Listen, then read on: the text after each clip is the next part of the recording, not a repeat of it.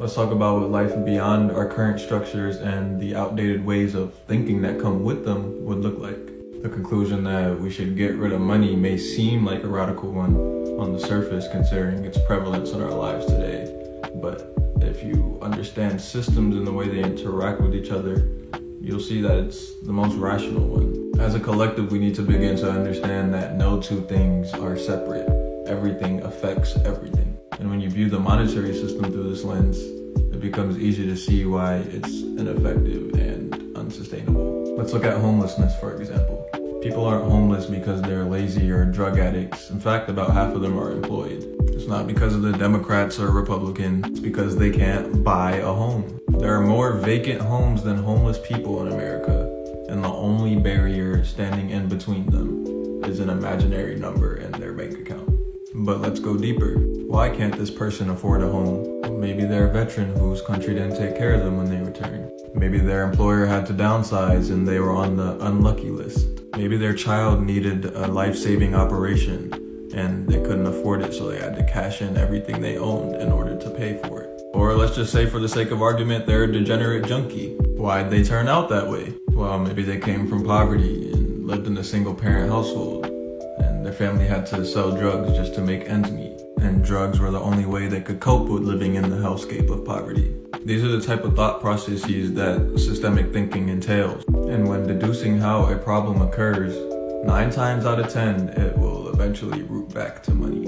So after concluding that money seems to be the common denominator in every issue we have, the most reasonable course of action would be to figure out how we can function optimally without money. And that rabbit hole is endless. You see, one of the things that the monetary system hinders is technological progression, and in turn, human progression. Like one of the pioneers of this movement, Jacque Fresco, said, the question isn't whether we have the money, it's whether we have the resources. Imagine the things we could accomplish if we allowed technological and human ingenuity to move freely without the need to be limited by a budget. Once the proper technology is in place, we can provide everyone with everything they need simply by using the resources at our disposal at no quote-unquote cost to us. One of the more commonly expressed means in which this can be achieved is a resource-based economy, which would seek to employ science in determining how to meet the needs of people rather than allowing the market god to determine who's worthy of surviving or not. And like I addressed in the last video, this is not a new concept to humans. Money is the new concept. In fact, there are many indigenous and Amazonian tribes who operate to this day without using money. They just help each other. The old world is ending. And we have the opportunity to rethink everything. This is a show about the systemic problems in our world. And the real solutions we have today. To transition from an apocalyptic storm of war, scarcity, and ecological collapse. To create an abundantly advanced, collaborative society. That sustains all life. You may think it's an impossible dream. But the alternative is an inevitable nightmare. We're your hosts, Matt Holton, Amanda Smith, and Zachary Marlowe. And together, we can move past this economic absurdity and come together to actualize our collective potential to create something completely new. We are Moneyless Society.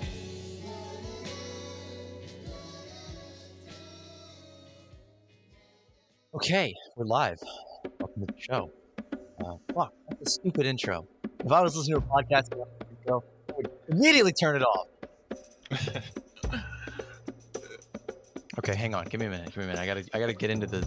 I gotta get possessed by the spirit of all past revolutionaries, and let them possess me and speak through me, so my petty ego and frail understanding of reality isn't mangling the hard truth of the science of revolution.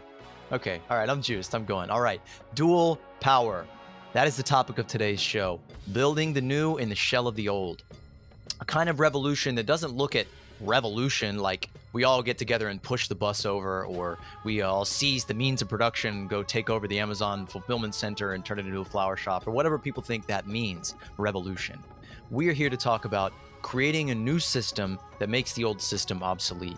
a system conflict, a clash of worldviews, of ways of producing, of living, of coming together and creating something that truly is of us, that is our system that we live in, creating our own escape pod from the existing system as a new system entirely to build our way out.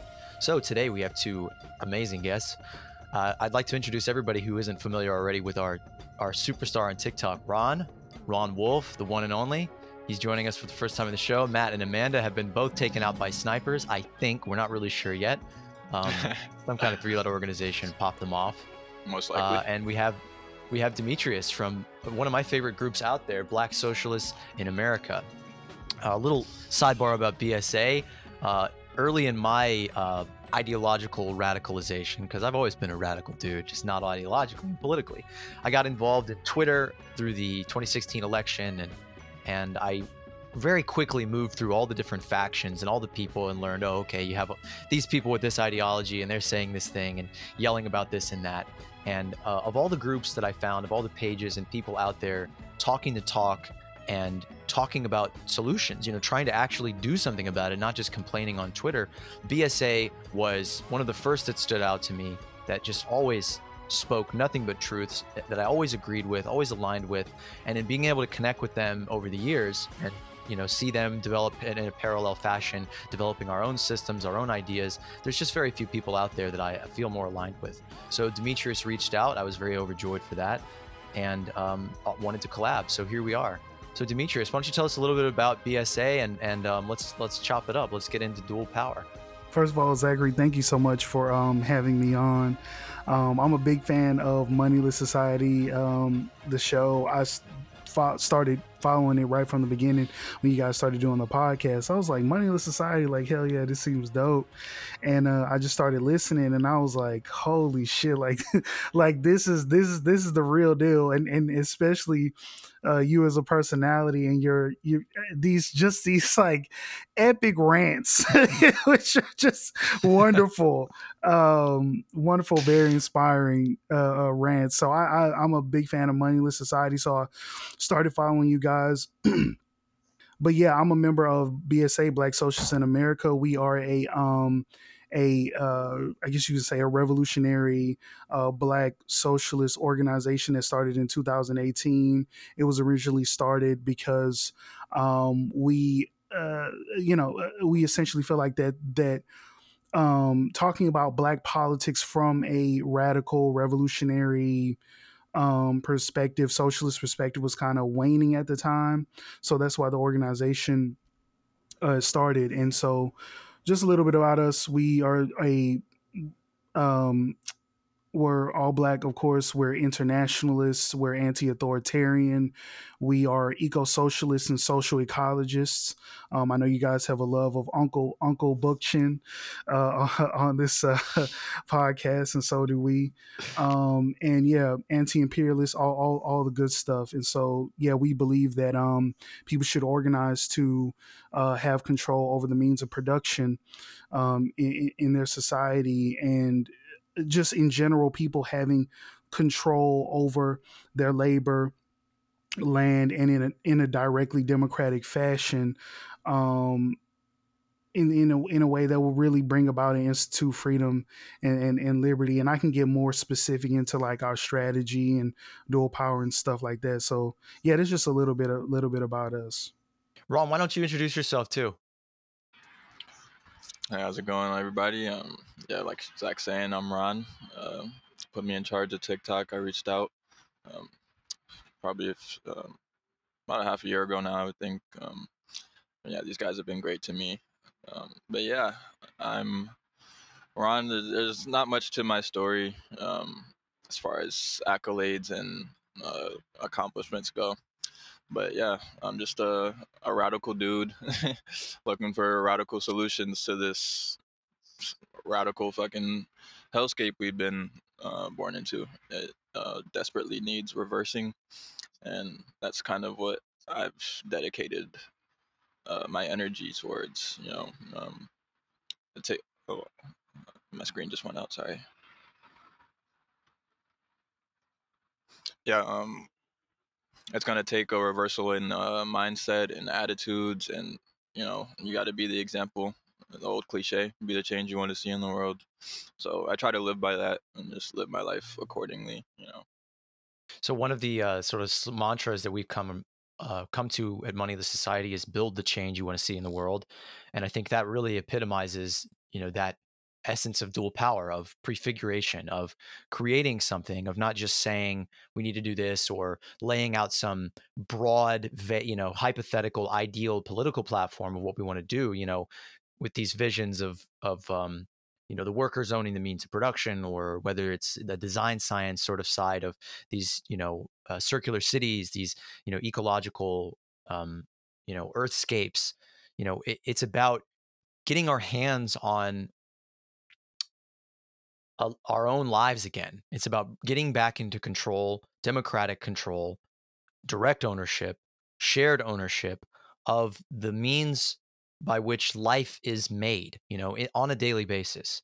So I think it's very strange to me, and it's very refreshing, you know, to connect with people, with groups like BSA that are very small minority, even in the revolutionary clique. And there are so many subcultures and, you know, factions and groups of people out there talking about this big word, this big R, revolution, you know, as there are people talking about some big C collapse, like society is just going to tip over and fall, and we're all going to be living in Mad Max. When in reality, as great San Andrew said on one of his videos, you know, or on Twitter or something, collapse is a process. It's occurring right now, you know. Black people have been experiencing what we'd call collapse for hundreds of years, you know. They've been living in compromised, polluted, you know, positions that have directly endangered their lives for years. There's been a collapse of a social structure for years. And in the same way, revolution has been happening, you know, for as long as oppression has existed. We have been in this shared communal struggle against the forces that oppress us and constrain us into this alien and artificial, fragmented, you know, hierarchical compartmentalization of what we are, but also we've been working toward this greater humanity, this greater liberation, you know, to shake off the shackles and run free. And so it's weird that more people aren't talking about, okay, what can we do today? What can we get our hands on and create as far as a social structure, as far as getting control of our workplaces, as far as putting a roof over our heads? You know, you have so many people in the charity circle that will feed people, or will try to get, you know, Habitat for Humanity will build houses for people. But we're not talking, these people are not talking about creating permanent structures, permanent culture, permanent, you know, social technology or social infrastructure to perpetually house people, to create, not just scratch the itch or, you know, salve the symptom, but actually work to create something creative. I keep saying this to people. We don't just need to resist. And we certainly can't consume our way out of this, because I know so many people out there know that the problems in the world are wrong. They know that what we're doing is unsustainable, and they'll try to consume differently, or they'll try to recycle things more. And I think those are all good things, but we can't consume our way out of this crisis. We have to create our way out. Absolutely. I totally agree. And that's something that we talk about in BSA often. And it's something that we preach in BSA often is, what can poor and working class people do right now to start building the next system? Right. No longer waiting on, you know, the vanguard or the glorious party, or, you know, the fucking state or whomever to try to, you know, solve your problems. How can we begin to take back our own autonomy and our own freedom and liberty and start building the next system? So I think maybe from here we can start talking about dual power. And, you know, we like to get to the practical, to the practicality of everything. So, you know, most people would trace the term dual power back to Vladimir Lenin, who was like the legendary leader of the Bolshevik party that spearheaded the, you know, Russian Revolution of 1917. However, the term originates decades before to Pierre Joseph Proudhon, who was the founder of the anarcho-mutualist tradition, specifically in his text on economy in 1851. So the way that dual power can theoretically be understood is as two political and social powers, one being the power of the ruling capitalist class and the other being the power of the working class, coexisting and at the same time battling and conflicting with each other during a period of transition away from the capitalist system. So for us, the development of dual power would entail the creation of alternative institutions and infrastructure, by and for poor working class and oppressed classes, that will possess directly democratic systems of governance. And this would allow the working class to have communal and collective control over the land, their own labor, and all that's produced within it. So, again,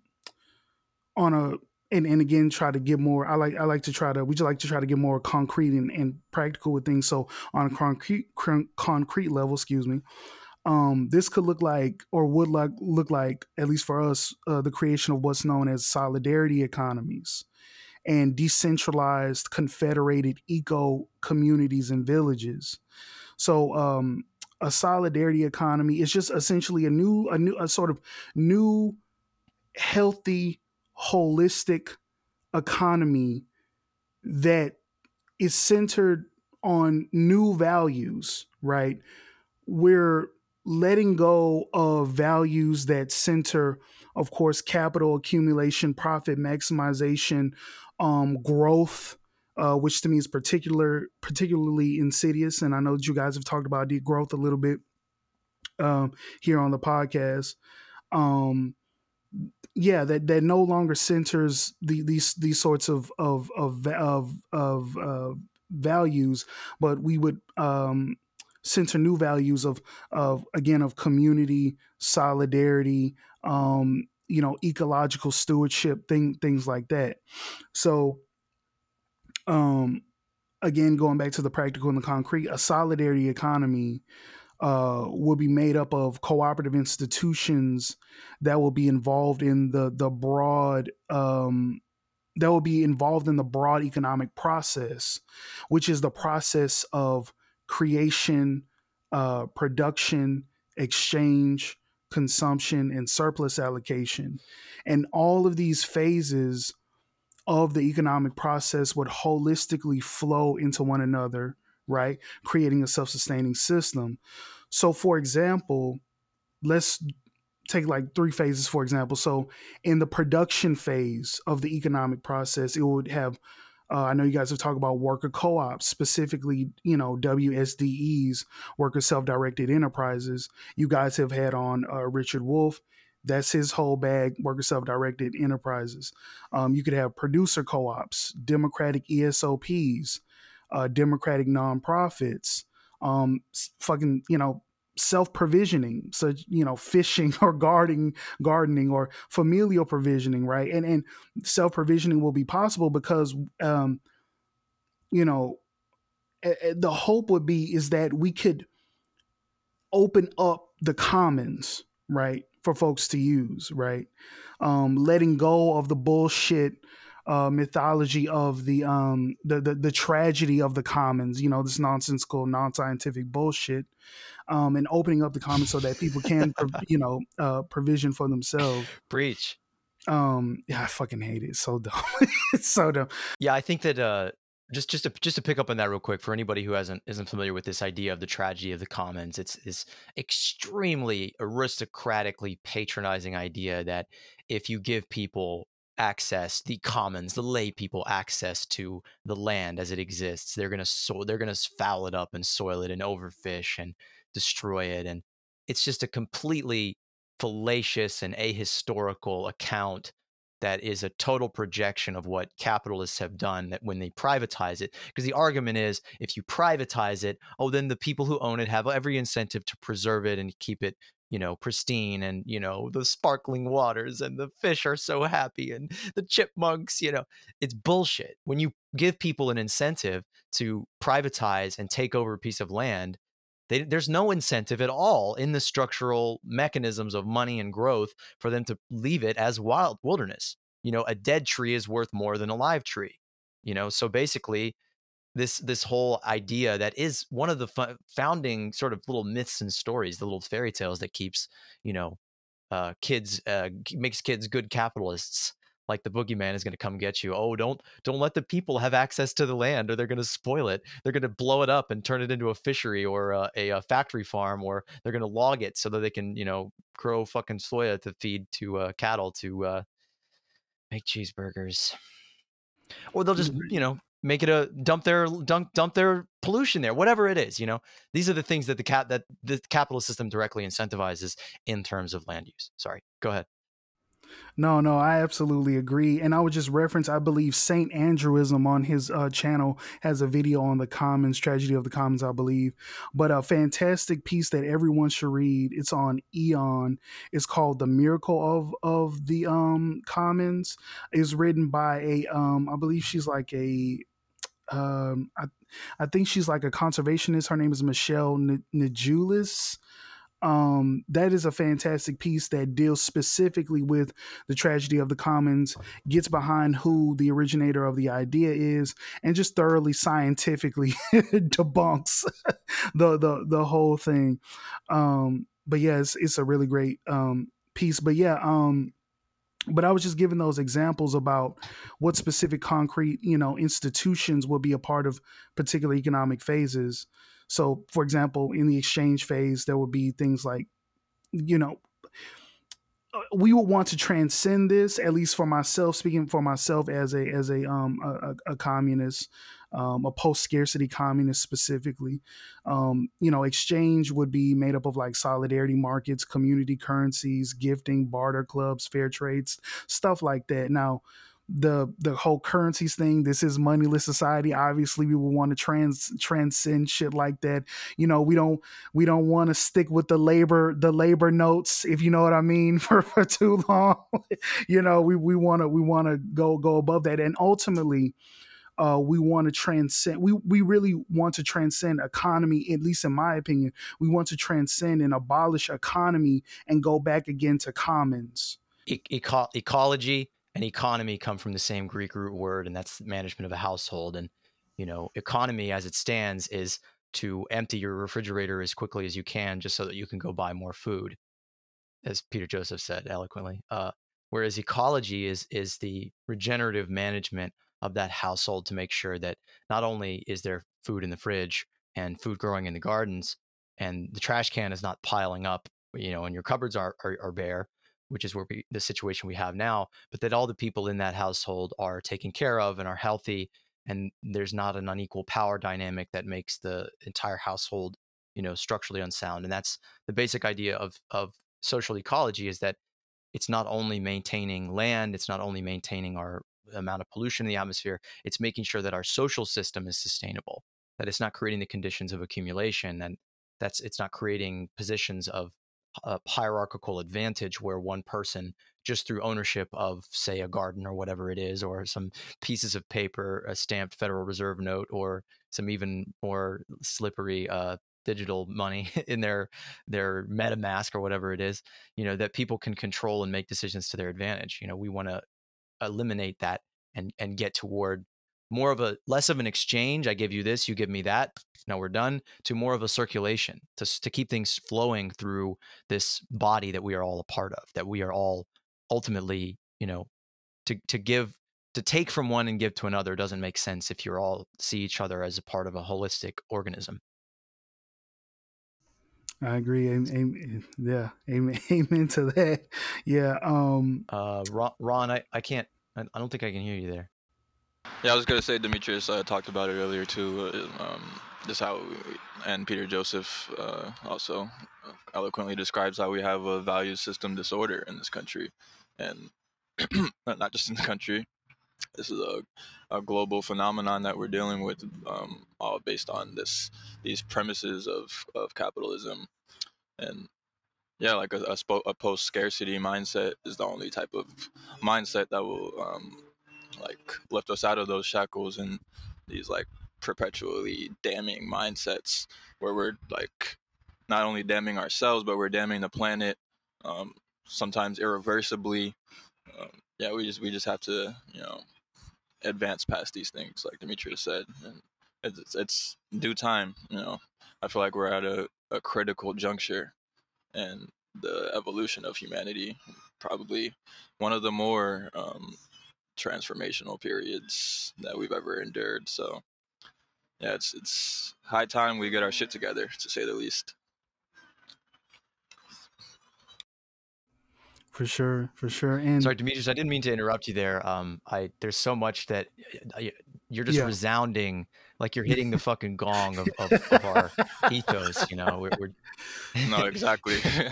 Yeah, and I'm just echoing right back to you these things. But I also love it because you're filling in so many of these details. You're really taking us to school here, and I think that our listeners are really going to love especially the concrete, advice that we're not talking about airy-fairy principles of dialectic reason or materialism or even talking about sustainable ideals. We're talking about, okay, how the fuck do we do it?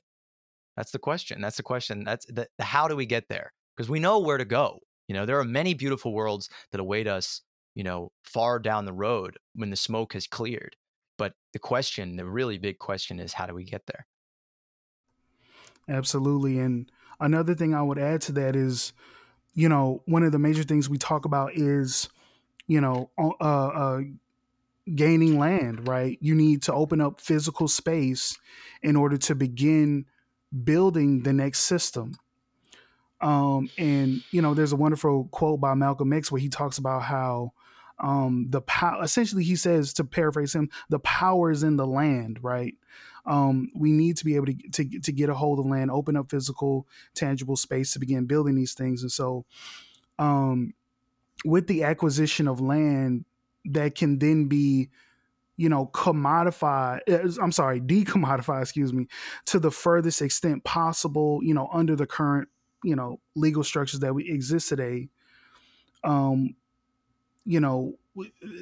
that's what we need to happen is we need to open up land, decommodify it, and then from there we can begin building. And it's also important that we live collectively in a way that's once we open up the space, live collectively in a way that's in balance with the non-human natural world. And I use that non-human natural world sort of distinction because when we're talking about humanity, we're talking about human nature, right? Because human beings are a form of nature, right? And with human society and civilization there and what we would call nature, right, which is non-human nature, there's a dialectical, not to get too abstract, but there's a dialectical like flow and interchange. So but yeah, that's a bit of a sort of basic rundown of like our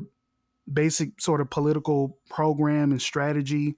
Also a thing that we are doing with BSA that I know Zachary we talked about before was in tech, with tech development, right? Getting into technology. And I really do believe that in regards to progressive or leftist or liberationist movements, one of the things that we're just sorely lacking behind with is tech development, right? And this is for us in BSA, this is the development of the Dual Power app, Dual Power map, which would allow people to see dual power projects in their local area. And also the Stack app, which is, you can think of Stack app, the Stack app as basically Zoom or whatever sort of meeting or conference sort of program you would use, but it is directly democratic. It again centers the values of direct democracy and communal and community. And there's transparency, it's privacy protecting. Also in the Stack itself, when people put themselves in Stack itself, it has these really cool features of looking at what people's associations are, putting in, what someone's identity is. And I think the identity piece being factored into that program is really important because it is important to think about in a sort of democratic process, speaking parity, right? Men do have a tendency to talk over and speak longer than women. And so in efforts of of, you know, true solidarity and camaraderie. We want to respect that, having women and non-males and queer folks speak first, and such. So, yeah, we're definitely getting into the space of tech, and something that is been just hot news all over the place as of late is the utter collapse of Twitter. Okay, Twitter is a perfect example as to why we need to get into tech development, and why we need again a online infrastructure and tech that centers again direct democracy, that is decentralized, that centers cooperation, collaboration, and true creativity, and creating an online infrastructure in which everyone, people who are super into tech, people who are not super into tech, anyone who's using these platforms can have a say in the way that these platforms are functioning, in their design. What are the sort of social values and social organization that are important in regards to shaping the very design of the technology itself. So obviously, as we were talking about before, capitalist social relations and social values structure the development of tech right now. So I mean, it's all about profit maximization, right? And so we've seen, Elon Musk do a hostile, moronic takeover of Twitter, a platform that's been around for almost a decade, and literally run the shit into the ground within the span of, I wouldn't even say it's a month, and I think that's really important to understand as well. That's important to look at as well, because that's why the sort of anarchist critique of centralization is so important. When you centralize a system or centralize anything, that makes it so weak, because in one fell swoop it can be destroyed. Whereas decentralization creates creates more resilience. Confederated and integrated decentralization, but creates more resilience. So, the disaster that is Twitter is a perfect example as to why we need the creation of, as Bookchin would call it, liberatory technology. So yeah, those are my thoughts on that. I don't know if you guys have anything that you wanted to add to that as well. I definitely do. I mean, the Twitter fiasco it's not trivial, it's really not trivial. I texted this to, I was going back and forth with my boy Anark, Daniel Barian, great friend, great comrade, and brilliant guy. We love him. It, and we were kind of like almost gloating that like this just proves everything that we've been saying for so long about the fragility of a hierarchical structure where. Not only is Elon a dumbass, which thank God he's come out and shown everybody, his true colors, but he's showing the failure of the structure, because this dumbass, through the pure consolidation of imaginary wealth, has been able to come in and take over quite hostily, very aggressively, like as an almost like he's trolling to take over this institution, and. Just wreak havoc like a pirate. He just tweeted today the pirate flag emoji, and it really just shows us the fragility of the hierarchical structure, that the workers that make Twitter what it is, we're not able to stop that. We're not able to save their own jobs. It's odd to me that they didn't. Well, I mean, they didn't have the structure. They didn't have an organizational framework to quickly organize and put their feet down and say, no, you can't just kick us all out. No, you can't just fire us all, But it just really, I sent this to Anark that Elon has single-handedly, this is the most supervillainous shit I've ever seen in my life. It is the biggest example of the 80s ski movie villain coming in and buying the rec center, and maybe in human history. That he's bought our playground where we go and hang out and talk shit about rich people. The only place that you can go and talk shit about rich people to their face. It's the only one. Waiters can't talk shit about rich people. They have to piss in their food when they're not looking. Whatever. But yeah, he has bought the rec center And this man single-handedly has sent a rift through collective conscious, had just increasing the entropy and the chaos and the shittiness, the general shittiness of discourse across the human plane, across consciousness. He has put his thumb in the coffee cup of consciousness.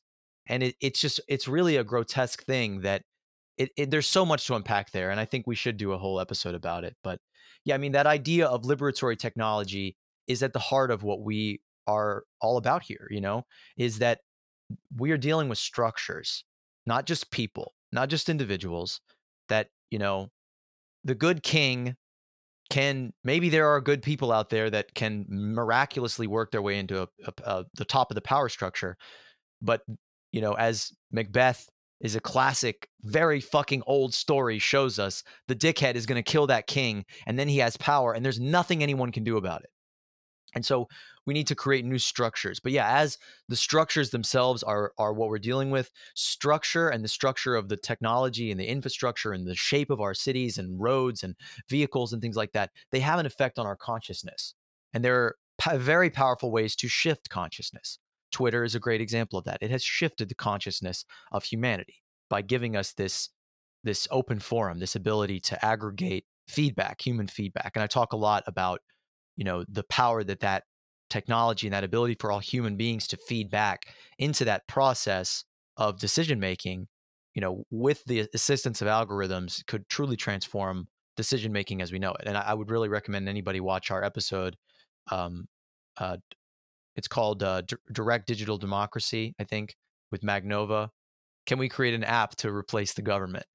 And that's really what we're trying to create here. And I think that I am really excited to talk more about the Dual Power app. I would love to talk with the developers and do a whole episode just about it, because from the first time I heard those words, I was just kind of like, you know, just chomping at the bit, because it just makes so much sense. I mean, it's obvious what needs to be done.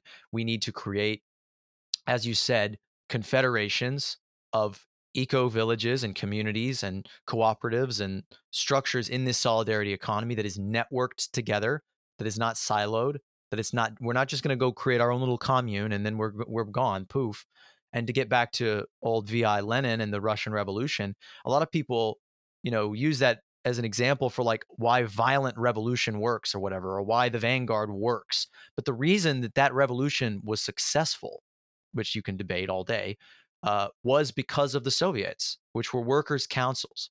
They were workers organized into collective structures across the country, you know, in a network that were communicating with each other, that built the foundation for this clash with the system. They built power. And it's just like, until we build power, all the theory doesn't mean shit. Like, there are very important conversations about, what would we do if we had power? What kind of society would we build? You know, how would we grow food? How would we make decisions? And I think technology offers, you know, good answers for a lot of those questions. But until we build that power, until we organize ourselves, and currently we're not succeeding to organize ourselves with these corporate platforms that are designed based on casinos, you know. Sorry, Ron, I think you had something to say there. Oh yeah, you guys are both just making a hell of a lot of sense right now. But just to piggyback off what like both of you are saying, like it goes back to these like centralized, like concentrated systems where just simply because like these people are in what we perceive as positions of power, now you can monopolize industries and displace competitors and yeah, like it's a very dangerous thing, and it's a slippery slope, and it kind of feeds into this tendency that like I've noticed billionaires kind of have to involve themselves in things that they're not necessarily qualified for, simply because it's like they can, like I'm saying, like because they have that influence over culture and society, like whatever venture they want to dabble in, you know, it's accessible to them. And that's the pinnacle of like inequality. There's no one else in society that's afforded those type of opportunities just out of whim. You got to pull yourself up by the bootstraps to do that. But these billionaires, they can just like at the snap of a finger not to, I mean, get too conspiratorial, but you have guys like Bill Gates and the Soroses who are involved in like these philanthropic like endeavors that seem to never really translate into anything productive for society as a whole. It's more so an agenda that they seem to want to further rather than, you know, appealing to us. So we have to appeal to ourselves. Like y'all are saying, you know, the power has to come from us. We can't relinquish that power to someone else or expect someone else to come and save us. Billionaires are so mind-fucking-blowingly rich. They have so much money that it is literally unimaginable. Like if you made $500,000 a day from the day Christopher Columbus set foot on the good old sweet soil of the Americas and started genociding people, you would still not have even close to the amount of money that Jeff Bezos has. There is no way a human being can, you know, earn that money. And the only thing left for them to buy, because there's not that they've just bought it all, the world is owned, are like almost abstract ideas like transportation. Elon Musk is trying to have a monopoly on transportation, you know, with the Hyperloop and with, you know, self-driving cars and you know, with all of these things. Zuckerberg is trying to own communications, you know. You have people like Rupert Murdoch that own communications, or Ted Turner. They're trying to own infrastructure, not just like a company, but infrastructure itself. Like Jeff Bezos owns commerce, and he has a monopoly on commerce, all things, the sale of all things. And that is a truly grotesque possibility. The possibility that money allows, that capital, as Bichler and Nitzan, who are a couple of brilliant thinkers, have stated, capital is power. It's not just money. Elon Musk is not out there trying to make money, because money doesn't exist to them. You know, they have so much money, their money exponentially makes itself and expands endlessly to the point where they want power. And buying Twitter is buying power. And for us to have power to create our own applications that allow us to freely organize and share resources, that is an incredible amount of power that we will not win this battle without. Absolutely. And to also speak to your point about the sort of history of violent revolutions, I think I would say most of those revolutions as we know it today, at least the ones that involved, you know, replacing one government with another and then just calling itself communist, which, you know, if anyone knows the traditional definition of communism, you know, the first thing is stateless, that there won't be a state. But I think one of the primary issues is that, you know, what we're really dealing with is social relations, is social relationships. And it's important to understand that the way in which we design structures, institutions, and systems is based upon our social values and social relationships, right? So if people still have a dominator, hierarchical, exploiter, patriarchal, ethnocentric consciousness, then the systems and structures we create will take on all of those traits. So when you have this sort of idea of revolution, which to me is one of the weakest parts of Marxist theory, is this theory of revolution, because it's internally contradictory. If you have a revolution that's trying to take political power, take over the state, and then from the top down rather than the bottom up build revolution, it's bound to fail. It's bound to fail.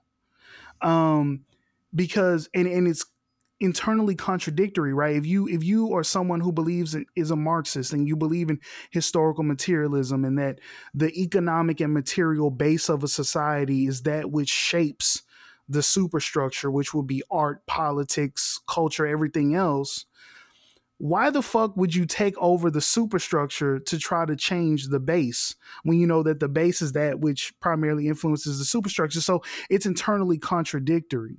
And so what we are talking about with building dual power building dual power institutions and just starting to make the next system is actually more in line with, if you care about that, is more in line with the Marxian idea of historical materialism, right? Starting with the base to transform everything else. And what I would say is, and this is going to be sound kind of controversial, but please bear with me. Bring it on. I would say bring on the clickbait. Right.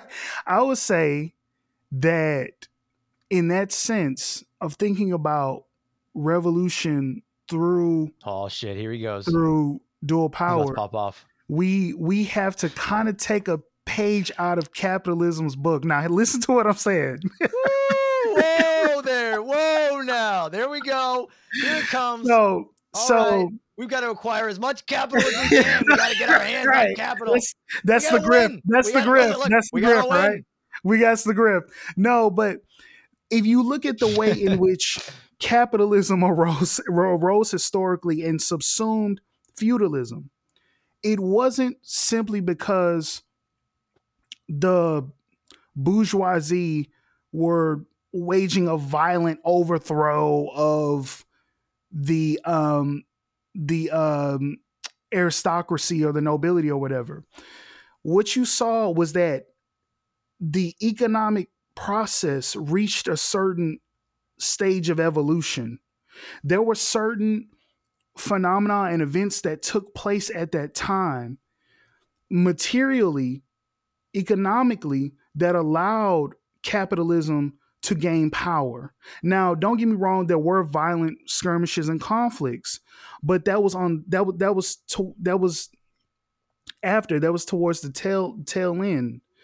What it really was particular phenomena such as the scientific revolution, the beginning of land enclosures, the development of new technologies and new forms of trade, the fact that Britain and England at that time opened itself up to international trade, right? Something that wasn't done before. So this particular sort of evolution in the mode of production allowed capitalism, the capitalist system and the bourgeoisie to gain more material power. They were gaining the land. They were accumulating capital. They were able to produce things quicker and in different ways and produce different things, right? It started with the economic and the material base. It wasn't just violent overthrow. Okay. For us in our context, and I think about things in terms of post-scarcity communism, what are the technological and scientific advancements that we have today in the 21st century that lets us know that for sure we can transcend capitalism, right? And all of us can sit on this call and talk about all sorts of technologies and scientific breakthroughs that let us know for sure that we can transcend this bullshit. We know that we can use science, the scientific knowledge and the technological advancements that we have today to feed and clothe everyone on the planet. If we wanted to end the fucking global water crisis today, we could. We have the scientific organization to do that. So everything is in place. I think that what's happening right now is that because we're a post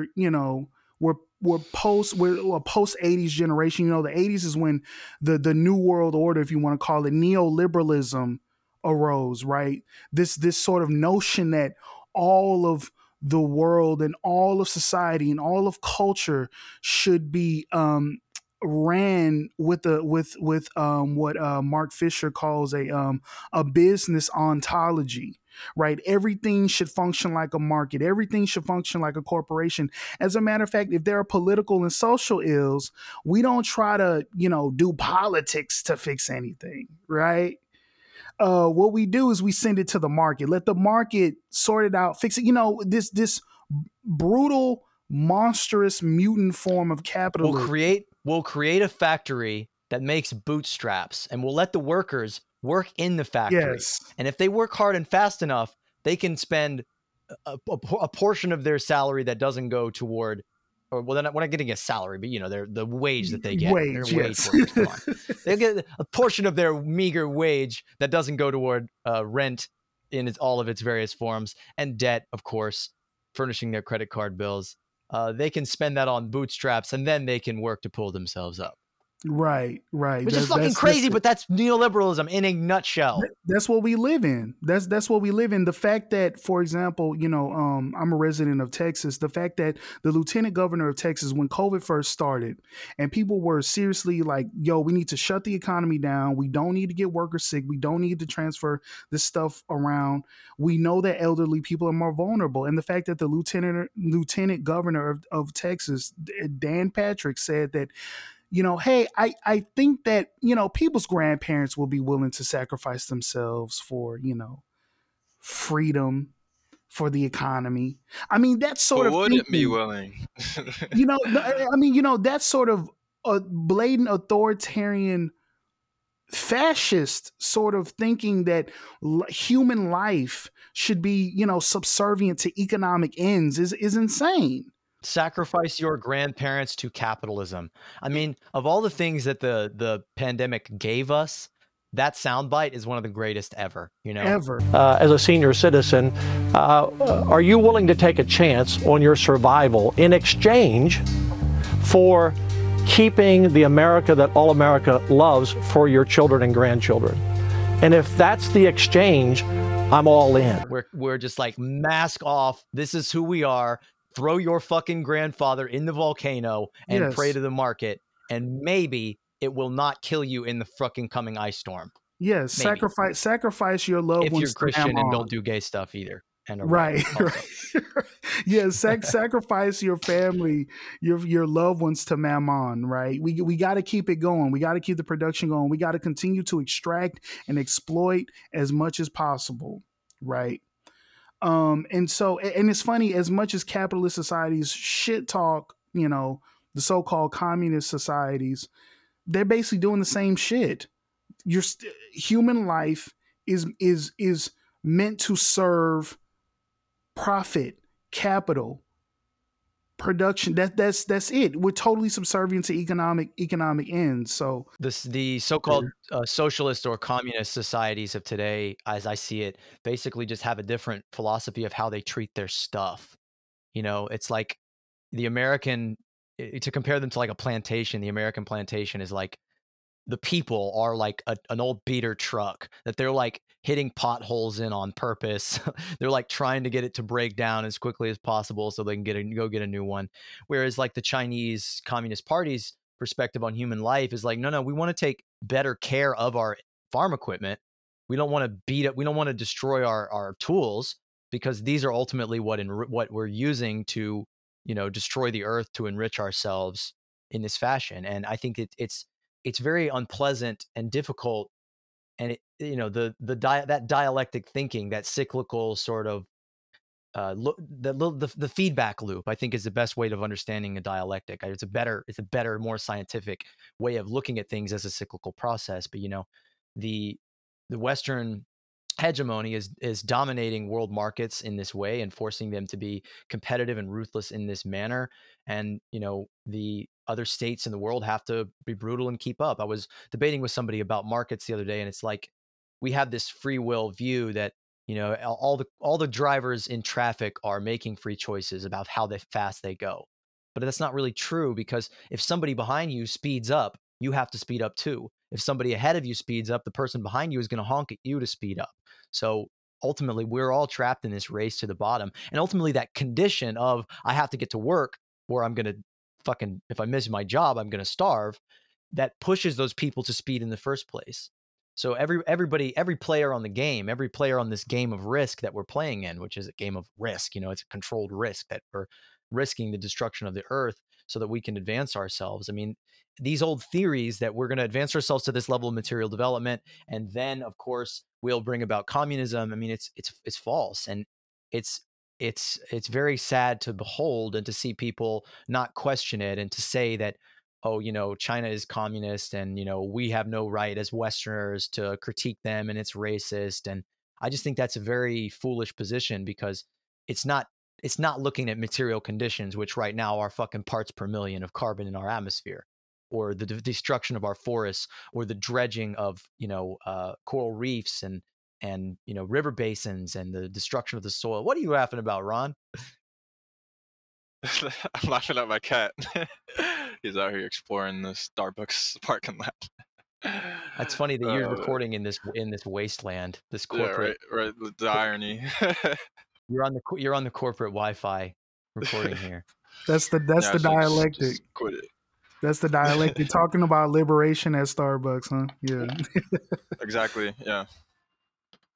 No, but to your point. No, but to your point, Zachary, yeah, I absolutely agree. Like, one thing that they tell you when you start driving is that, when you're on the freeway, you have to remain in the flow of traffic. You gotta speed up. You gotta do the speed limit, right? That's how it works. Same shit with this fucking capitalist system. We have to stay in the flow of traffic. Unfortunately, that flow of traffic is careening us towards ecological collapse and infrastructural decay. Right? Head off a cliff. we gotta keep growth. It's about growth. Mm-hmm. We have to keep growing like a fucking cancer that will consume everything we have to grow.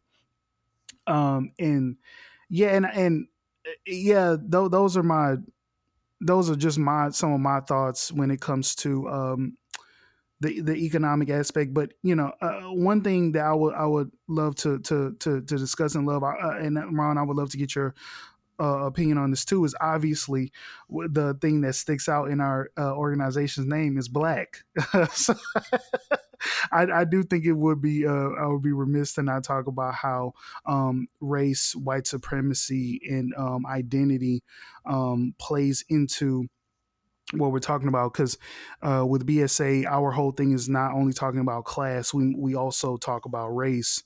And so in us talking about the dumpster fire that is the capitalist system, that is intimately tied into the legacy of the transatlantic slave trade and settler colonialism, right?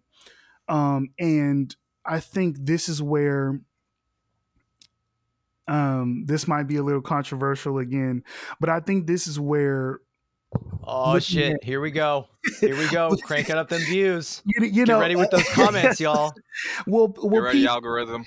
Right. Well, we have these terms that exist today that even I have unfortunately partaken in, but we have these terms, POC, people of color, or BIPOC, to try to Here we go. I know, to try to put all these. Here comes the take. No, to put all these identities and people groups together that are non-white, which there is absolutely merit in that. But I do think it's important to look at the unique historical situation of indigenous and Black people, particularly in the New World. Right, when we're talking about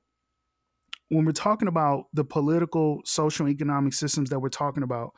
We are talking about a system that could only have been created, that was created through the clearing out of space, which meant the genocide of indigenous people and the theft and exploitation of enslaved African people, the ancestors.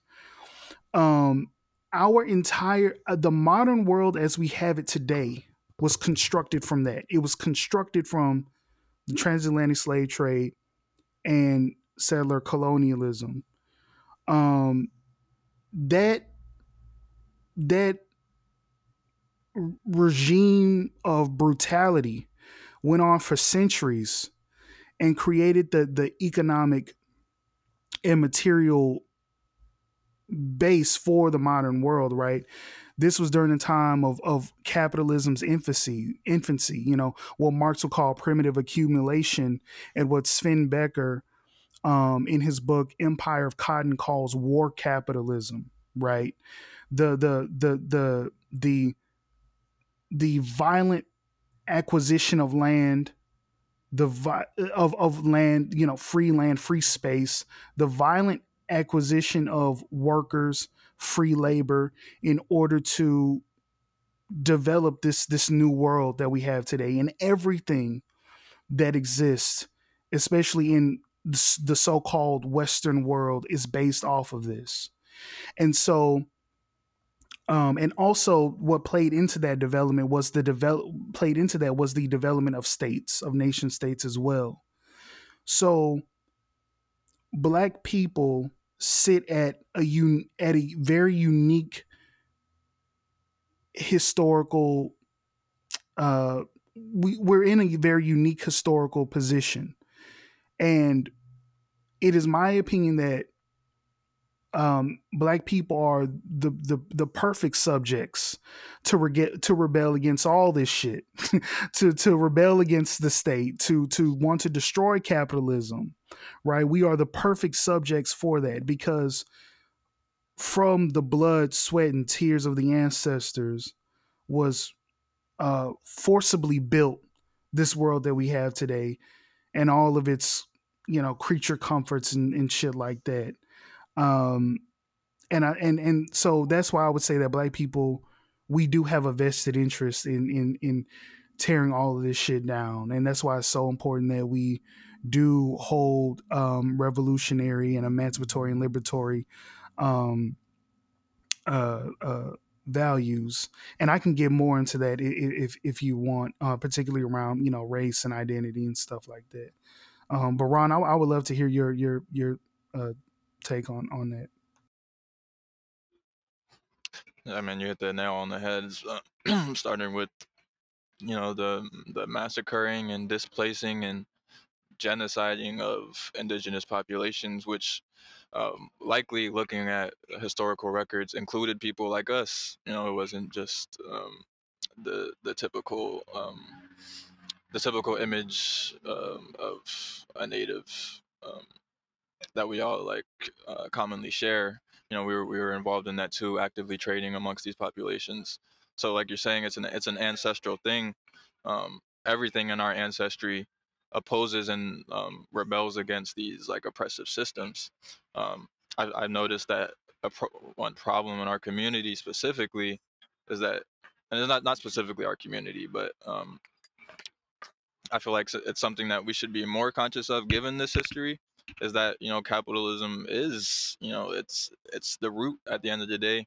If you're gonna point fingers, if you're gonna diagnose issues, you can't leave capitalism out of the conversation. And I feel like that's something, it's kind of an elephant in the room when it comes to our communities.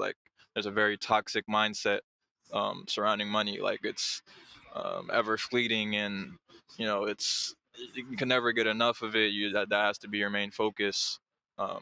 When it should be the exact opposite. I'm sitting here why the hell are we allowing the people who displaced these communities to now come and redefine life for us? It's a very paradoxical thing. So yeah, it's going to take awareness on our part to have the courage to say, because it takes courage. It's not a popular stance to take, to say, hey, maybe these aren't the systems that we should be diverting our energy towards. Maybe we should look into something that's beneficial for us all, rather than a few rich goon mogul fucking capitalist overlords. And that's another thing I feel like our community is lacking, is a sense of community. We've allowed this ever-pervading dogma and psychopathy of capitalism to convince us as well that it's a dog-eat-dog world, and we're all out here for ourselves. Our people should have the backs of our people more than anyone on this planet. But yeah, you see us here, pretty much having an identity crisis, not knowing where we fit into society. And that's a purposeful thing. It was systematic in its inception. Going back to the colonizing of this land, you have the Pope signing papal bulls like Intercetera and Dom de Versus, literally outlining the people that they're going to come over here and subjugate if they're not willing to submit to them or to their religion. And yeah, it's just these psychotic things that you see, and you're just like, yeah, there's no room here for us and our development, you know, like we have to do better. We have to transcend this stuff. But yeah, I could go on and on about that.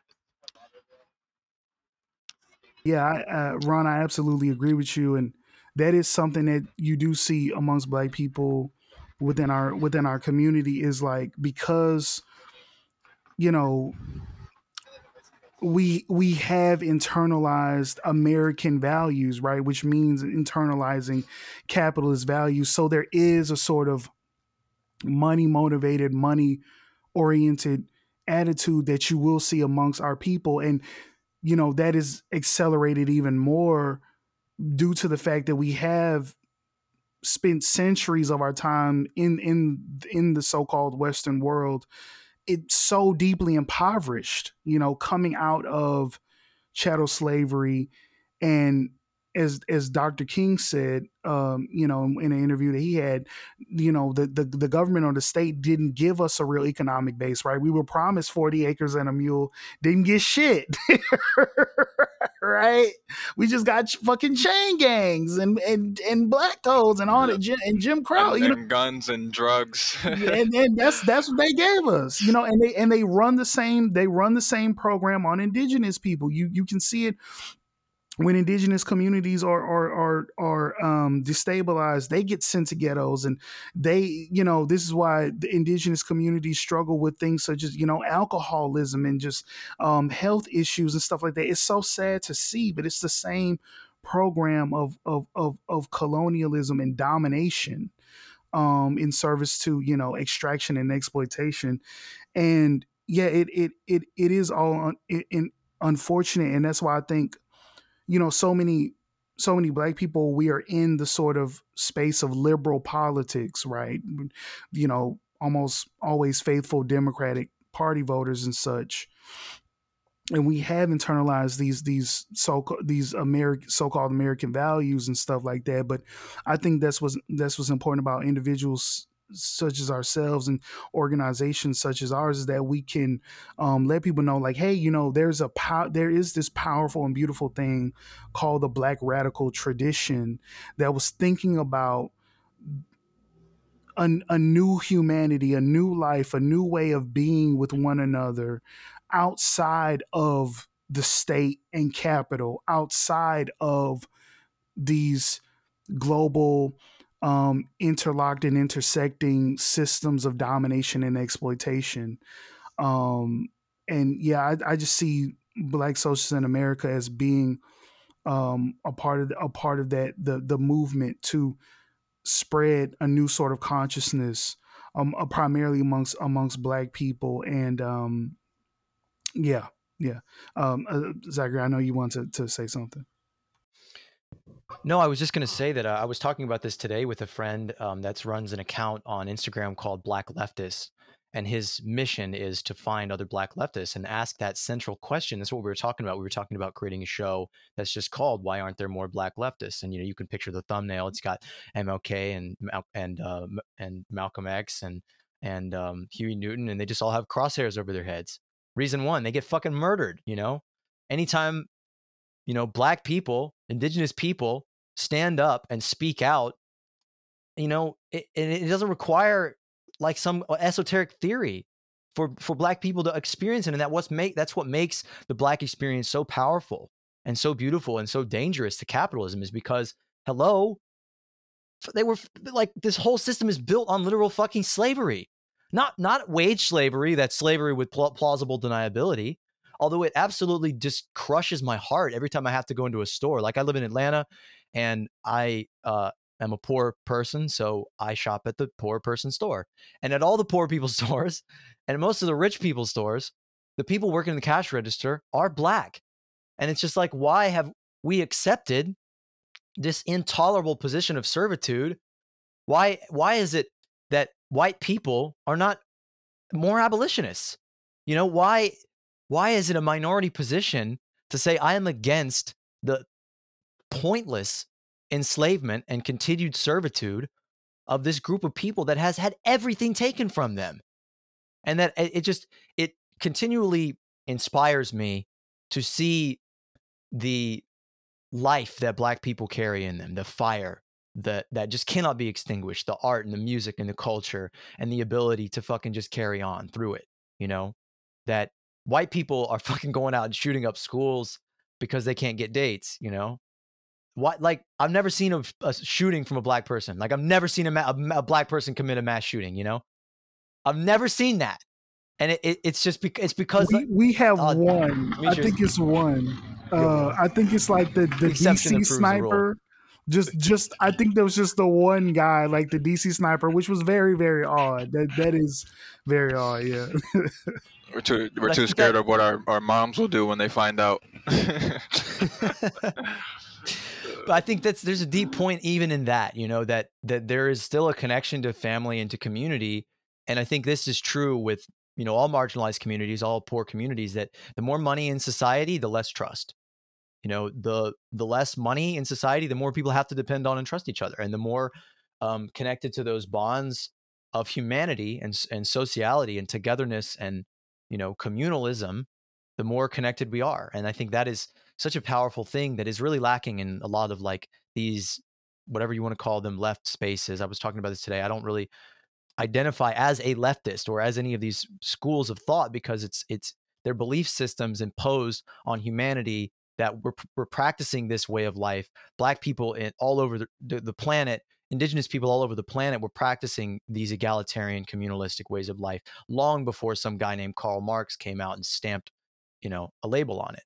And so, yeah, that I think but we need to reconnect to that. And I think that, you know, using technology like the Dual Power app, you know, creating organizations like this, getting the conversation out there is reconnecting us to that. And I just feel so much solidarity and, you know, love and appreciation for y'all's organization, for your mission, and for, you know, all the marginalized people out there that have been sold this really cheap, sad, disgusting, internalized capitalist narrative that their way out is to play the game and make more money.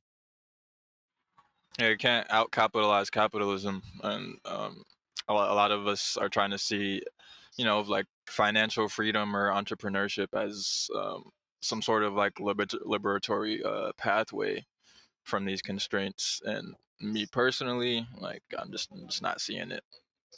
Yeah, what's that? I was just gonna say that something I wanted to talk about in this episode was that the Black Panthers were at one point seen as the greatest threat, not just to, you know, polite society, but to the American empire. That's how they were viewed by the government.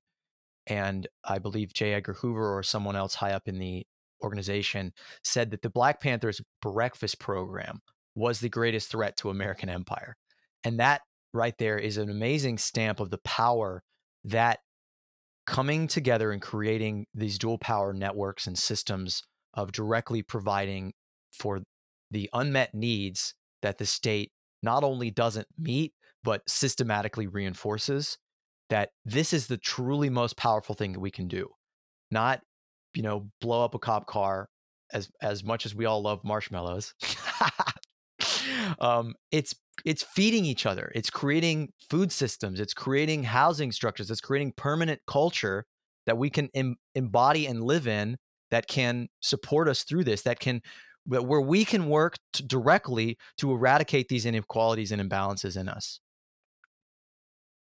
Unfortunately, those things don't sound hip or cool enough for the masses to adapt to. And I think that's another goal of mine. If there's one, I would say I have, is to help make like what we call revolution or radicalism like cool, you know, or cool again. I mean, it was cool back in the day in the Black Panthers, but if you were, that was the place to be. That was the idea to get behind. But now we've kind of like lost our way. Now we're falling back into social norms and constructs. It's time we like think outside the box again, and like allow that to be our guiding compass rather than the like institutional mindsets and like ways of thinking that have been kind of laid out for us. It's not anything original that's being conceptualized, like even in entrepreneur spaces. Like there's just a lot of people. Even when you think you're like taking some sort of like original pathway, like it's already been there, done. Like people have already been there, done that. Like there's nothing new under the sun when it comes to the system. Like, and you're not gonna, you know, free yourself from the system with the system. And I think that's important, you know. And so yeah, we got to make revolution cool again.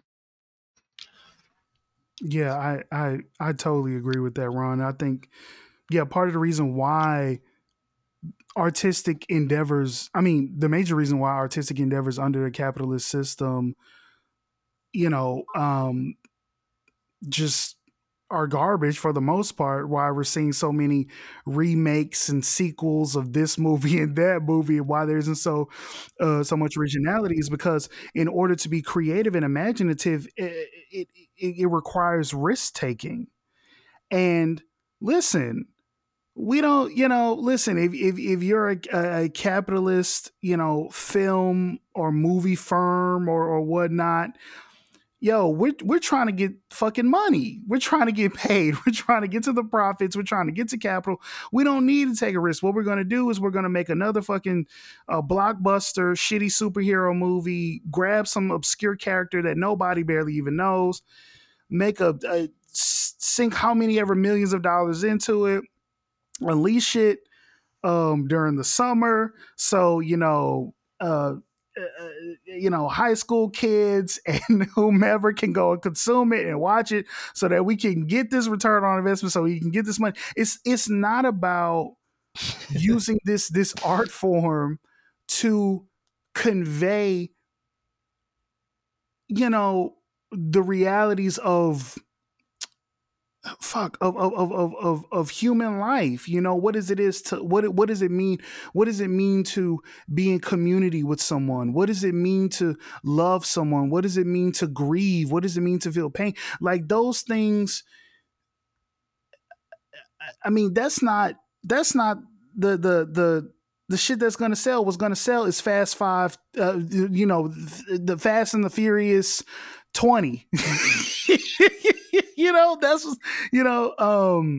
I got a quick shout out to a movie that actually did fucking knock it out of the park that came out fairly recently by Boots Riley, another communist. Oh, yeah.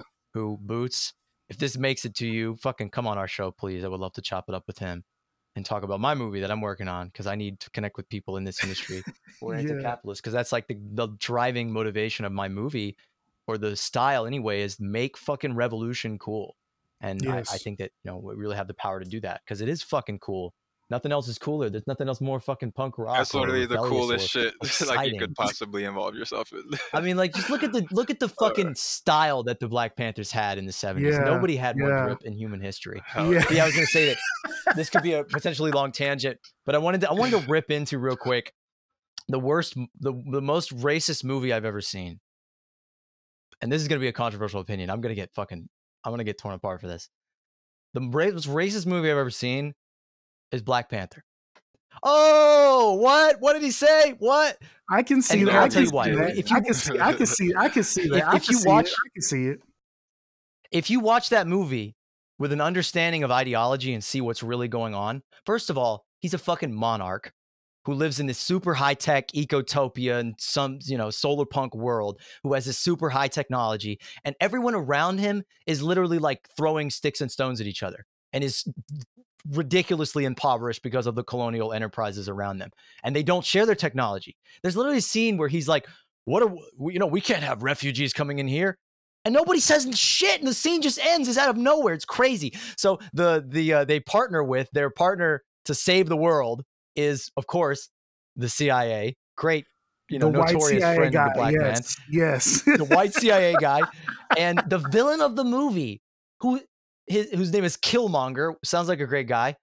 His stated direct intention, his plan, is to take this high technology from the fucking monarch and use it to liberate the oppressed of the world. And Black Panther's like, no. no, we've got to stop him. He must be stopped. We must preserve the world order. And they kill this motherfucker, this hero. And then what do? This is the most Obama bullshit I've ever seen in my entire life. He flies in his fucking spaceship, fucking flying car to Compton, and they build a motherfucking rec center.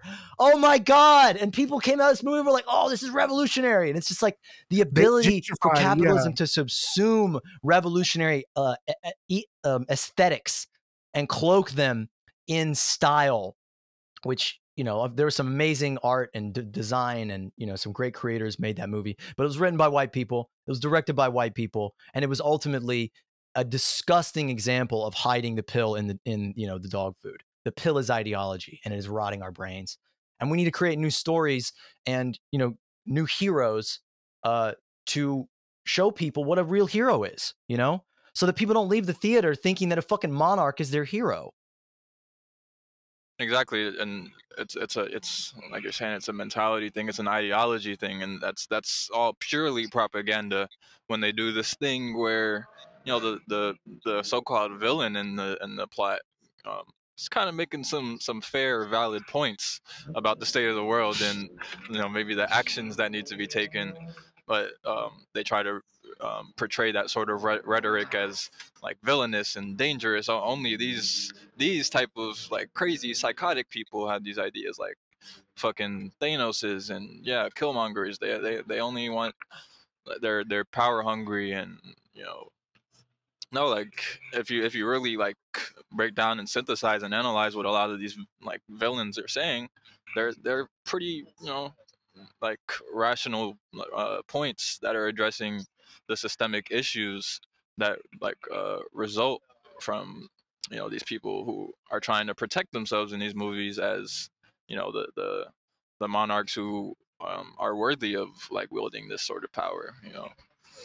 Exceptional individuals protecting the status quo against against dangerous radicals, which is how the media treats every great American hero, like from Crazy Horse to Fred Hampton. Like they've all been treated like that, like evil, dark villains, you know? Mm-hmm. And also, I mean, you also have to talk about the fact that like so many of these superheroes are working with the state and working with the military, and literally in the development of those sorts of films, the people who are creating the films are literally in communication with the military, taking advice from the military. I mean, fucking, I believe it was Captain Marvel was developed in conjunction with the Navy because the character was like in the military. So it's just fucking terrible. But I wanted to speak to something that you said, Zachary, when you were talking about like why haven't people seen through the illusion that is race and come together in a relation of solidarity. I think part of it is just like, I mean, you know, of course people believe in race, and there's so many things that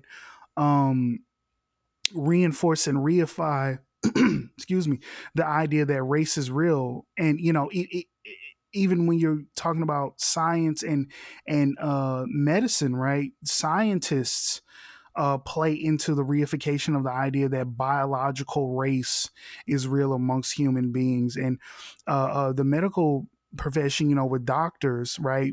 There's this idea that, you know, particular so-called racial groups are, you know, more vulnerable to particular diseases and stuff like that, which, I mean, it's all total bullshit, right?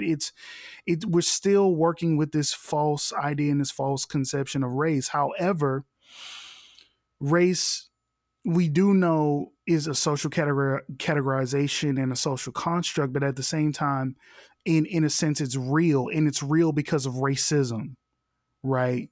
The effects of this concept of race are real. When we talk about the disparities in housing, in healthcare, in the environments in which people live, the disparities in terms of property ownership and land ownership, and wealth and generational wealth, all of those things are things that can be seen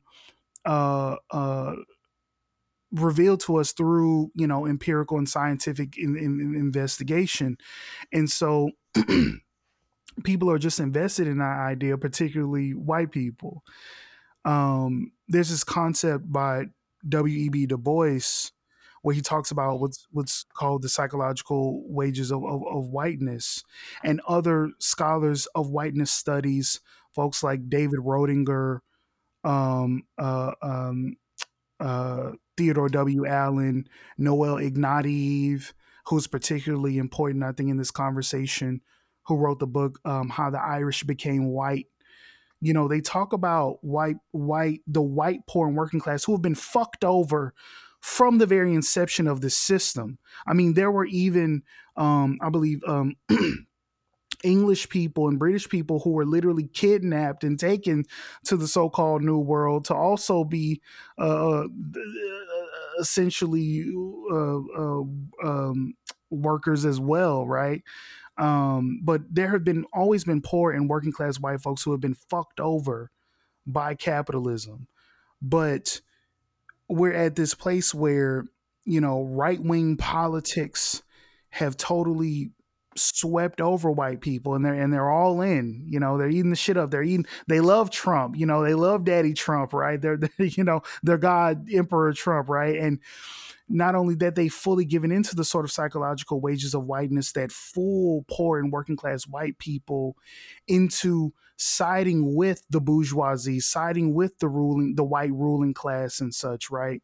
And it's just unfortunate because, you know, in that place of class, in that place of class, there's so much commonalities between white folks, black folks, and brown folks, and it could open up the doors to so much solidarity, right? But yeah, the psychological wages of whiteness, people are they've totally drank the Kool-Aid or the milk, right? To stick with the whiteness thing.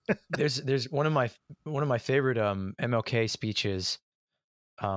He talks about how the poor white man has always been on the front lines of every war and has always been jammed into the factory and has been basically fucked by capitalism.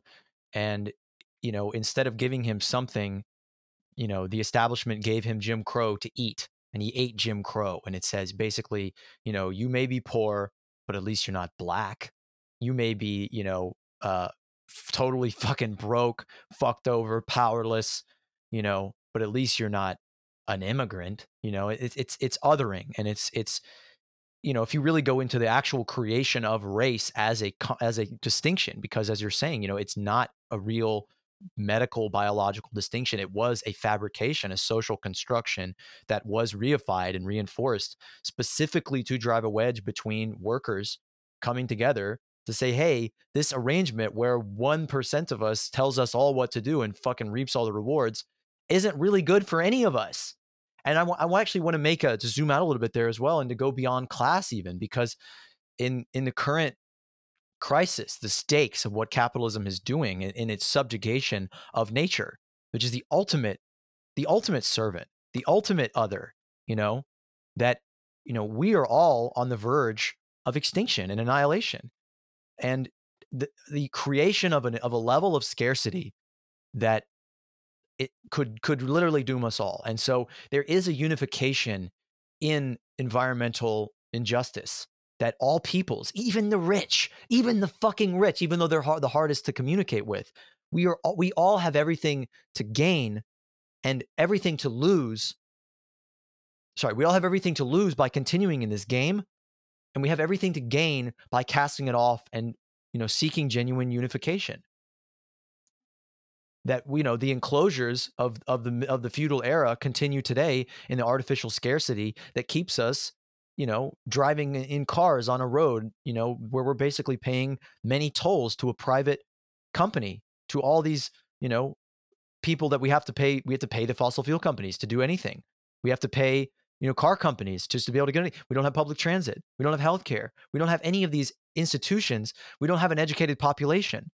We don't have good movies and media. Like, all of this shit is a product of the capitalist system that is limiting the quality of life for us all And if we can shift back into that creative commons and to the true physical creation of a commons, of a networked, interconnected, community of communities in society, that we can use technology to scale up to the point where everybody has a direct interface with all the people in their community, where we all have a real impact in the way society is designed and made and decisions are made, where we're all participating collectively to the real work of advancing humanity, of advancing life on Earth. There is a positive, beautiful vision in there beyond all the doom and gloom, beyond, the guilt and the fear and the estrangement. And, I dream of that unification. I dream of an undivided humanity. And it's just so sad to me that, black capitalism and representation in the false representation of representative democracy and black CEOs and female trans drone pilots are what we're being sold as the antidote to racism, to sexism, to classism. No, it's not the class. It's not the system that demands a master and a slave. That is ultimately the system that we're continually operating on, a system of slavery. Slavery is the way that the world works still. And real quick little note there to try to bring it all together, that I read the other day that the Greeks had comparatively lesser technology than the peoples around them. But because they had a system of slavery, they had no incentive to develop better technology and more efficient means of doing things, because they could throw bodies into a hole and get them done just as fine. So we don't have an incentive in this wage slave system to create efficient systems of creating food, water, clothing, housing, technology. That there's no incentive, because we can throw bodies into a hole and continually exploit until the end of the earth. But Demetrius, we're running up on time here. I would love for you to sort of close the loop and bring us on home with ideally some solutions, some optimism, some manifestations of dual power. Juice us up, plug us in. Let's get powered up. Okay. Well, I'll try to plug us in. I mean, yeah. Really, it's what I would say is to be hopeful and to think about hope. And not optimism, but hope. And I make that distinction because to be hopeful is to look at possibilities. To be optimistic is to look at odds. And I think that we're at a point now where we have to say, to hell with the fucking odds. We know that things are looking rough right now. Again, as I said before, we're leaning towards destruction of the entire planet, right? Destabilization of the entire planet. But I think we have to look at hope. What is possible based upon what we can start doing right here, right now, today? The oppressed, the marginalized, the working class, the poorer classes of this world. What can we start doing today to build the new system? How can we begin to invest in our, for lack of a better term, not to use capitalist terms to talk about the future, but how can we invest in the future right here, right now? How can we, something that I've been thinking more about is how can I begin to be a good ancestor for the generations that can come after me, right? That starts with us opening up space in a democratic manner, opening up space and beginning to build the new thing and beginning to develop new social values, new social relations that are collaborative, communal, cooperative, creative, imaginative, adaptive and flexible and dynamic, right? That is what we have to look at. We have to think, hopefully, what are the possibilities? Let's look at what we have around us. There's so much that we can start doing, right now. People say that we don't have the time or the energy or the resources. It's bullshit. There are going to be sacrifices that are going to have to be made. It's going to be hard. It's going to be difficult, right? And we are being called to sacrifice the whatever it is that's holding us back. We are being called to relinquish our chains, physical, psychological, spiritual, in order to build the new world, the new system, in order to create a liberated society, because the liberatory process is about making a new humanity, right? That's what we are being called to. And so we're going to have to sacrifice things, and we're going to have to change our lifestyles, and we're going to have to give up, creature comforts, right? We're going to have to give those things up, but it's in service to something that's so incredible, right? Which is a new humanity, another start, another chance. We still have a chance to end on a different note. Humanity's narrative, the narrative and the story of humanity does not have to simply be one long stretch of domination and conquest and violence and exploitation and dehumanization. We have a chance to end on another note, to end on a note of humanization, to end on a note of solidarity and community and really love. We have a chance to do something new. We can change the story. And we can do that right now. We can start doing that right now. All we need is the will and the imagination. And so that's what I will, that's what I see the role of BSA as being, and Moneyless Society, and Ron's role with TikTok, and is that we are trying to open up the imagination, open up the will to hope. So yeah, that's my spiel.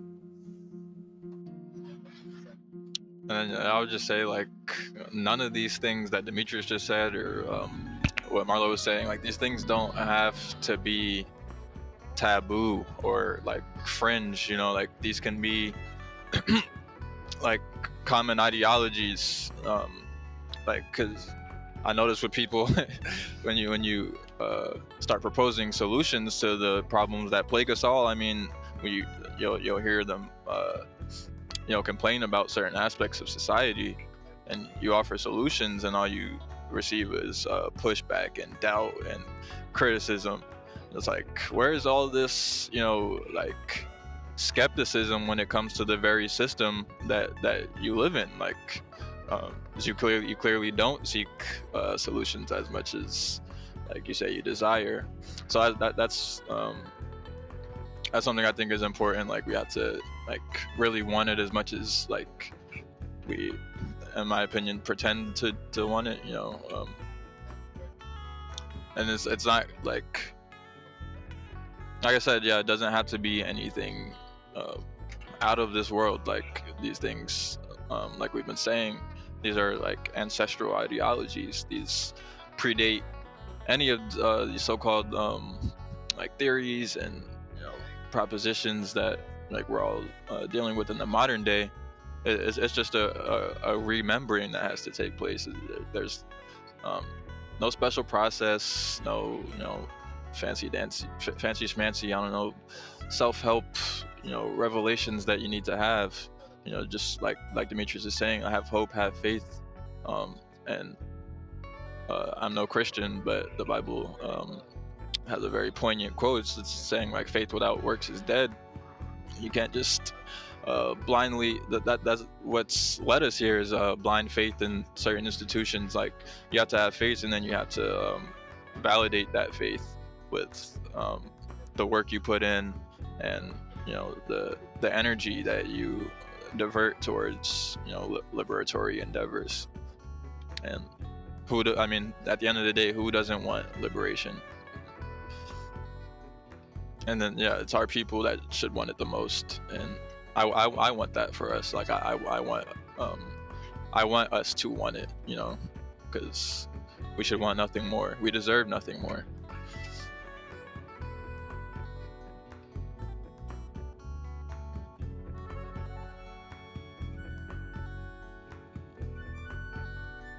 We all deserve everything we need to live our best life. And none of us can truly reach our potential till everyone else in our ecosystem has what they need to reach their potential. If you want to support Black Socialists in America or Moneyless Society, for real, you can start by helping our own Ron get closer to the life he deserves. He had to record that episode at Starbucks because he and his girlfriend are currently living out of their sedan. He was hesitant to put this out there, but I reminded him, as someone who has been in that situation and many others, I know now that pride isn't suffering in silence, but loving yourself enough to ask for the help you need. So they've created a GoFundMe, which I'll link in the description, to raise funds for a camper or an RV with a solar setup, wireless hotspot, and the things that they need to create and to spread the revolutionary message that this young comrade is just pumping out every time he can. But can't, because he's limited. So if you want that great content, you're going to have to help him out, to help yourself out. Plain and simple, I fucking love Ron. He's an absolutely brilliant young mind, way beyond where any of us were at his age. And he's a good person who really cares. He's created so much with so little. He obviously deserves better. Let's help him get where he can help others better, and put into practice all this philosophy to start creating the mutually reinforcing positive feedback loop that will come back to help us on our revolutionary journey. As always, thanks to our patrons. If you want to support us or BSA, please do, and check out our content and our websites and get involved to actually start building this struggle, because this is it. We talk enough, okay? We need to start doing things, starting with this young black revolutionary and his partner living out of their damn car. Come on, let's come together as a community and show them we know what mutual aid means. Power to the people. So if a technologically advanced society in which everyone's basic needs are met and all life is valued and respected sounds like a cult, then what does this sound like?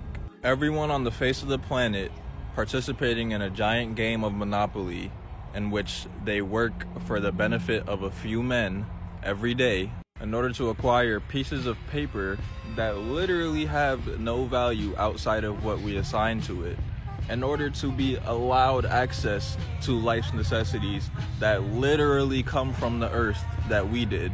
But you gotta get to work somehow, right? So everyone has these motorized boxes on four wheels in which you virtually can't live without, and they're powered by a finite resource that's extracted from the planet. And then after you spend most of your day trading time and labor for numbers, you take your motorized box back to the comfort of your own home while millions of others spend the night without one, because you earned it and they didn't.